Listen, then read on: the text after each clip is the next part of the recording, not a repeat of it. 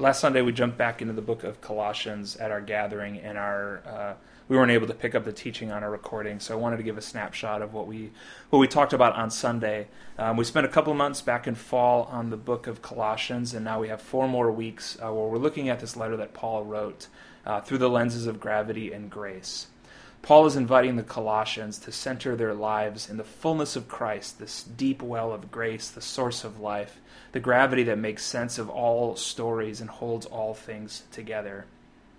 And with this really full picture of Jesus, Paul is saying that as we center in the gravity of Jesus, everything around us will change.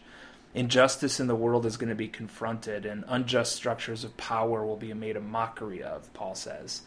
Um, the strongholds which have throughout history crushed people and fractured creation are going to be upended and are being upended by the work of Christ on the cross. So when we talk about Jesus as gravity, Jesus is not a gravity that keeps things in place the way things are, but Jesus is a spiraling and moving and expanding gravity. Um, moving outward toward reconciliation. So throughout Colossians, Paul uses this language and imagery of movement and change and shift. He says the gospel is bearing fruit and growing throughout the world. Uh, Paul says that we've been rescued from the dominion of shadows and brought into the freedom of Christ. Once you were alienated, but now you have been reconciled by Christ. So there's this language of movement, and this movement is not just about what Christ accomplished, but what Christ is accomplishing through a collective of humans following Jesus. So Paul writes about how the Spirit gives wisdom and understanding for a purpose, so that you might live a life worthy, bearing fruit and strengthened with power. Paul says that even in the midst of suffering, Christ in you, the hope of glory, will be put on display for all the world to see. And in Colossians, Paul speaks of faith as not just something that's received a single time, but something that we continue and further in through our growing and deepening reliance on God's Spirit. So he writes to, con- to the Colossians continue to live your lives in Christ, rooted and built up, overflowing with gratitude and joy. So there's um, active language about, about movement and, and growth and overflowing um, with gratitude and joy. It's the invitation that Paul extends to the Colossians. So he's, he's inviting this group of Jesus followers in the city of Colossae to expand their imagination about what it means to follow Jesus and to see how God's work through them is confronting the world as it is. The way things are are being confronted. And through this growing, moving, strengthening work of God in the church, all things are being put back together and reconciled. So Paul is talking about how truth is rising up in the midst of deceit and justice is overtaking and supplanting broken systems and harmful patterns, all because of the gravity and grace of Jesus. So on Sunday, we looked at uh, this section in Colossians chapter 2, verses 16 through 23, and I'll read it here. Um, Therefore, do not let anyone judge you by what you eat or drink, or with regard to a religious festival, a new moon celebration, or a Sabbath day. These are a shadow of the things that were to come. The reality, however, is found in Christ. Do not let anyone who delights in false humility and the worship of angels disqualify you. Such a person also goes into great detail about what they have seen they're puffed up with idle notions by their unspiritual mind. They have lost connection with the head, from whom the whole body, supported and held together by its ligaments and sinews, grows as God causes it to grow. Since you died with Christ to the elemental spiritual forces of this world, why, as though you still belong to the world, do you submit to its rules? Do not handle, do not taste, do not touch. These rules, which have to do with things that are all destined to perish with use, are based on merely human commands and teachings. Such regulations indeed have an appearance of wisdom, with their self imposed worship, their false humility, and their harsh treatment of the body, but they lack any value in restrain- restraining sensual indulgence. So it's kind of a strange passage in the middle of uh, chapter 2 of Colossians. Um, the, the, the heading on my translation says Freedom from Human Rules. Um, and that's what Paul is talking about. Um, there's something else going on here that's not just about freedom from human rules, but but something that Paul is saying about um, not getting lost in complexity, or or the flip side of that would be to this invitation to rest in the simplicity of Christ. In this passage, there is like we have a list of of, of don'ts, and and there's a risk of any time we see a list of don't do this, don't do this when we, we, we have a risk of missing what, what's being said because we have some kind of resistance towards lists of do's and don'ts, especially in religious or spiritual contexts. It just sounds like it sounds like a bunch of rules being thrown at you, and that's actually the opposite of what Paul is saying. So in verse 16, he says, Don't let anyone judge you. And in verse 18, he says, Don't let anyone disqualify you. And in verse 20, he says, Don't submit to what he calls these rules. So the natural question that we would ask is who are these people who are judging and disqualifying you? Um, what are the rules that Paul is talking about? Um, and the honest answer is that we don't exactly know what Paul is talking about. He doesn't make it super clear who or what he's addressing. Um, and that's okay because this is not a letter that was written to us. It's a 2,000 year old piece of mail written to a group of Jesus followers in the city of Colossae in a different part of the world. Um, and they probably knew exactly what or who Paul was talking about. And what seems to be happening is that in Colossae, and this happens everywhere, um, in Colossae, there's a number of different stories that are circulating around the neighborhood about what it means to live well, or about what is necessary to really follow God, or how you really truly find what is true in the world. And some of these stories that are circulating around the Colossian community um, are dipping into Jewish tradition um, and some of the regulations that uh, rise up from the Jewish faith. So Paul is talking about um, Sabbath and dietary codes. So some of these stories are, are kind of like drawing back into the Jewish uh, roots of Christian faith. And some of these stories are dipping into the Roman mix of faith and empire and duty and patriotism. So there's different stories that are spreading throughout this Colossian community, but the common thing that they seem to be saying is that there's all sorts of hoops and puzzles and tests that you have to solve before the work of Christ is really accomplished on your behalf.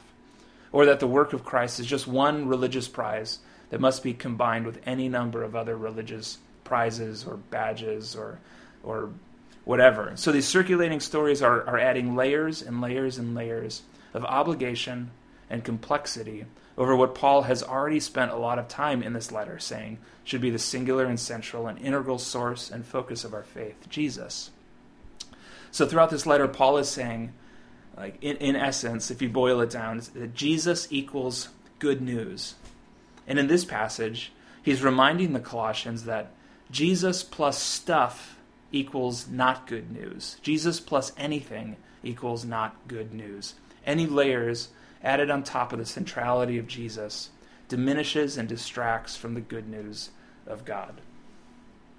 And this isn't just an isolated problem for the Colossians, or this just isn't an ancient problem that we don't deal with anymore. Um, we live in a world of complexity.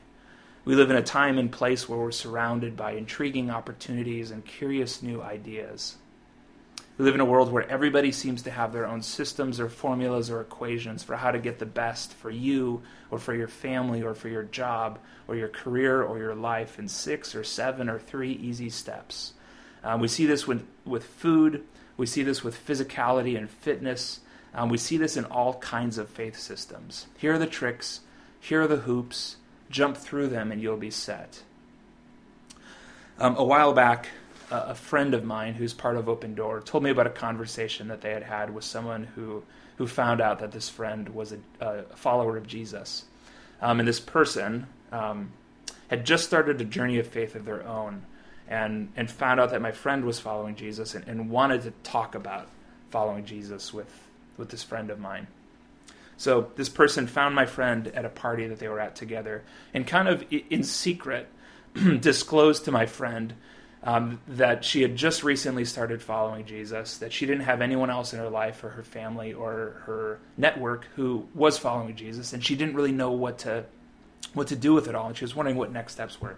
So this person found my friend um, and and said this to my friend.